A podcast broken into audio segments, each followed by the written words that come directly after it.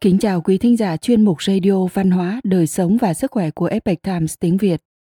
Hôm nay, chúng tôi hân hạnh gửi đến quý vị bài viết của tác giả Jeff Minnick có nhan đề Khi những nhân vật lịch sử và văn học rơi lệ.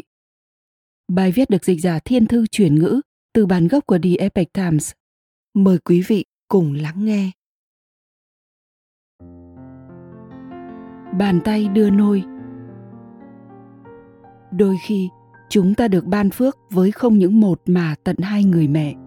Những người mà tình yêu thương và sự chăm sóc của họ đã định hình cuộc sống của chúng ta.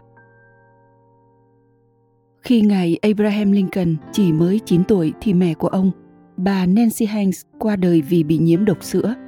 Chúng ta không biết nhiều về cuộc đời của bà Nancy, ngoài việc bà là một người phụ nữ thông minh, tử tế, có một đứa con bị chết khi còn nhỏ bà vô cùng yêu thương cô con gái Sarah và cậu con trai Abraham. Mặc dù Lincoln không trực tiếp viết về bà, nhưng trong cuốn sách có tên Lincoln, tác giả David Herbert Dano đã nhắc đến một phần của lá thư mà Lincoln đã viết nhiều năm về sau cho một cháu bé vừa trải qua nỗi đau mất người thân. Trong thế giới đau buồn này, nỗi đau đều đến với tất cả chúng ta và đối với những đứa trẻ, nỗi đau còn đi kèm với sự đau đớn cay đắng nhất bởi vì nó khiến chúng ta mất cảnh giác. Ta đã có đủ trải nghiệm với điều này để hiểu được nó. Trong khoảng một năm sau khi bà nancy qua đời, abraham, chị gái ông và người cha thomas, cùng một người anh em họ tên là Dennis, sống trong cảnh mồ côi mẹ, mất vợ trong cái cabin nhỏ xíu ở indiana. Sarah cố gắng thay thế vai trò của nancy, dọn dẹp và nấu ăn cho gia đình. Nhưng sarah khi đó mới 11 tuổi và vô cùng đơn độc thường xuyên rơi vào trạng thái tuyệt vọng, khóc lóc. Khung cảnh ảm đạm bao trùm ngôi nhà nhỏ, nỗi đau khổ hiện hiện ra trong sự lộn xộn, bẩn thỉu và đôi khi là đói khát. Nhà thơ và nhà văn Rosemary Burney khắc họa cho chúng ta thấy khung cảnh của gia đình lúc bấy giờ trong tác phẩm Nancy Hank, nơi Nancy là một hồn ma đang thăm hỏi con trai bà. Nghèo khổ cơ cực, một túp lều bé nhỏ khó lòng được mảnh áo, sưởi ấm cho con. Một cơn gió thảo nguyên cũng có thể làm con quỳ ngã, hay những lúc cơ hàn khi con vào thị trấn. Một câu thơ được viết khi hồi tưởng lại khoảng thời gian tại nơi này, lincoln đã ghi rằng, tôi như đang sống trong những hầm mộ. Bà sarah bus johnson đến với gia đình. Bà sarah là một quả phụ ở kentucky, mẹ của ba đứa trẻ người mà ông Thomas Lincoln đã quen biết từ trước khi kết hôn với Nancy. Khi Thomas nhận ra rằng ông cần người chăm sóc gia đình, ông quay lại Kentucky vào 13 tháng sau khi vợ ông mất và ngỏ lời cầu hôn Sarah. Sau khi Thomas chỉ ra rằng bà cũng cần một người chồng để chăm sóc cho các con. Còn ông thì cần một người vợ. Với lý do tương tự, vì vậy ông đã quay trở lại Indiana cùng với Sarah và các con của bà. Chúng ta không biết rằng liệu bà Sarah có thấy sốc trước những gì đang chờ đợi bà trong cái cabin ấy không.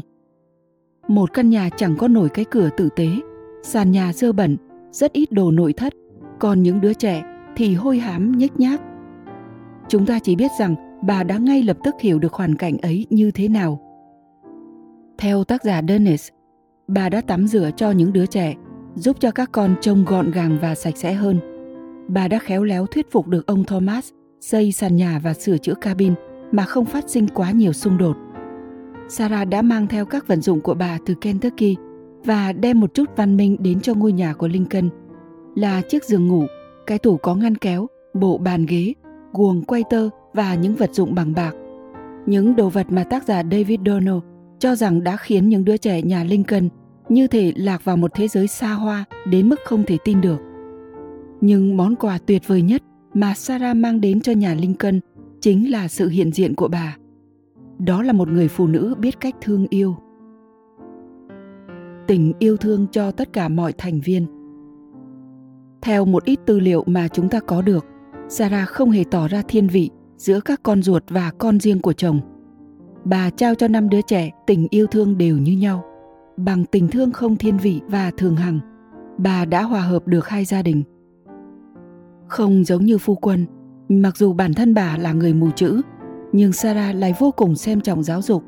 Bên cạnh các vật dụng gia đình, bà còn mang theo các quyển sách trong số những thứ khác. Một cuốn kinh thánh gia đình, truyền ngụ ngôn Aesop, tác phẩm Tiến trình của người hành hương của John Bunyan mà bà luôn khuyến khích Abraham đọc, cũng như bất kể sách báo nào mà ông có thể tiếp cận. Bà Sarah cũng giới thiệu với Abraham cuốn sách của William Scott, Bài học hùng biện.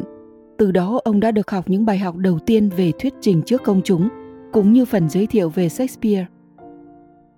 Thời gian đi học tại trường của ông chỉ kéo dài chưa đến một năm, nhưng bằng việc đắm mình trong những quyển sách, Abraham đã trang bị cho bản thân nền tảng văn xuôi mà đã ảnh hưởng nhiều đến những bài viết và phát biểu của ông về sau. Ở nơi người mẹ Sarah, Abraham cũng tìm thấy tình yêu thương và nguồn khích lệ, thứ thiếu vắng trong mối quan hệ giữa ông và cha mình. Thomas là một người đàn ông lãnh đạm, một người nông dân và thờ mộc chăm chỉ, người đã làm việc vất vả không kém con trai mình. Mặc dù Lincoln cũng được hưởng lợi từ điều ấy, ông có nền tảng thể lực tốt hơn các bạn đồng trang lứa, nhưng ông hiểu rằng một thiếu niên như ông không muốn sống một cuộc đời như cha mình. Những lời đề cập ngắn gọn về cha mà sau này Lincoln nhắc đến hầu như không che giấu được sự coi thường mà ông dành cho cha. Thomas là hiện thân của một tấm gương tiêu cực đối với con cái. Tuy thế, bà Sarah lại giữ được mối quan hệ thân thiết với Abraham trong suốt quãng đời của ông. Trong cuốn sách Một tiểu sử của Abraham Lincoln, tác giả Ronald C. White đã viết rằng tình yêu thương và sự khích lệ từ người mẹ kế đóng vai trò vô cùng quan trọng trong sự phát triển của Abraham.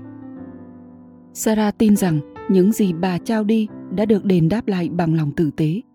Tôi có thể nói điều mà hiếm có một người phụ nữ, một người mẹ trong một ngàn người có thể nói rằng cậu bé Abraham không bao giờ cáu gắt với tôi trong cả lời nói và ánh nhìn, không bao giờ từ chối làm bất cứ điều gì mà tôi yêu cầu con.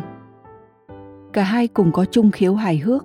Khi chiều cao của Lincoln đạt đến 1m93, Sarah đã chọc kéo ông về chiều cao này cảnh báo ông hãy giữ đầu tóc sạch sẽ nếu không sẽ để lại dấu vết trên trần nhà.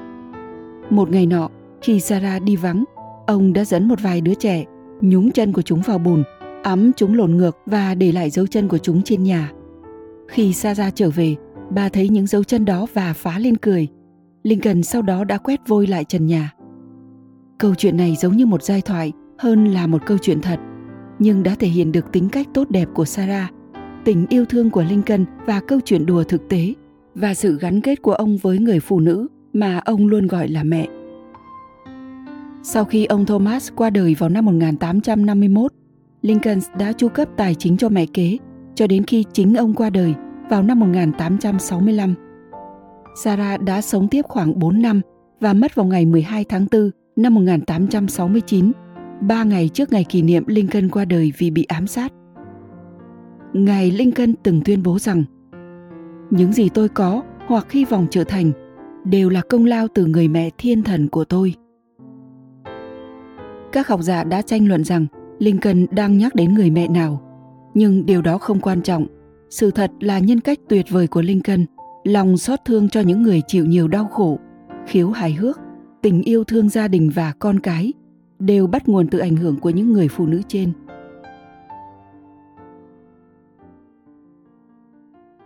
Quý thính giả thân mến, chuyên mục radio văn hóa, đời sống và sức khỏe của Epoch Times tiếng Việt đến đây là hết. Để đọc các bài viết khác của chúng tôi, quý vị có thể truy cập vào trang web epochtimesviet.com. Cảm ơn quý vị đã lắng nghe, quan tâm và ghi danh theo dõi kênh.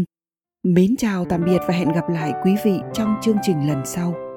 Kính chúc mọi điều bình an và tốt lành tới quý vị cùng người thân.